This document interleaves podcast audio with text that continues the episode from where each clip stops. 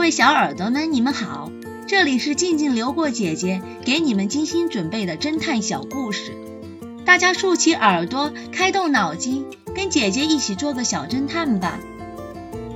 小侦探系列一百二十二，火车站谋杀案。一天，X 神探准备乘火车到曼特斯特去度假。不好意思，请让一让。身后有人礼貌地说：“X 神探连忙让到一边。”只见一个身穿黑色长裙的贵妇推着轮椅走了过来，轮椅上坐着一位老人，他蜷缩在轮椅里，表情十分的僵硬。X 神探说道。有什么需要帮忙的吗？谢谢，我想不用了。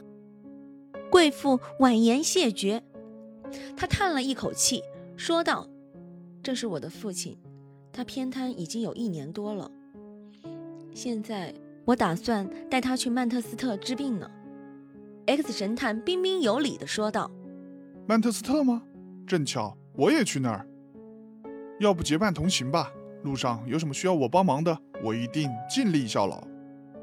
贵妇拒绝了 X 神探的好意，他推着轮椅慢慢消失在人群中。看着他的背影，X 神探突然觉得有点不对劲，可到底哪里有问题，却又说不上来。转眼开车的时间到了，一列从远处开来的火车，此时呼啸着，马上就要进站了。X 神探拿起行李准备上车，突然尖利的刹车声响彻整个车站，刹车片在铁轨上磨起阵阵火花，伴随着旁边乘客的尖叫，刚刚进站的火车以飞快的速度撞上了出现在铁轨上的那辆轮椅车，可怜的老人当场死亡。X 神探马上停住要上车的脚步，急忙赶过去。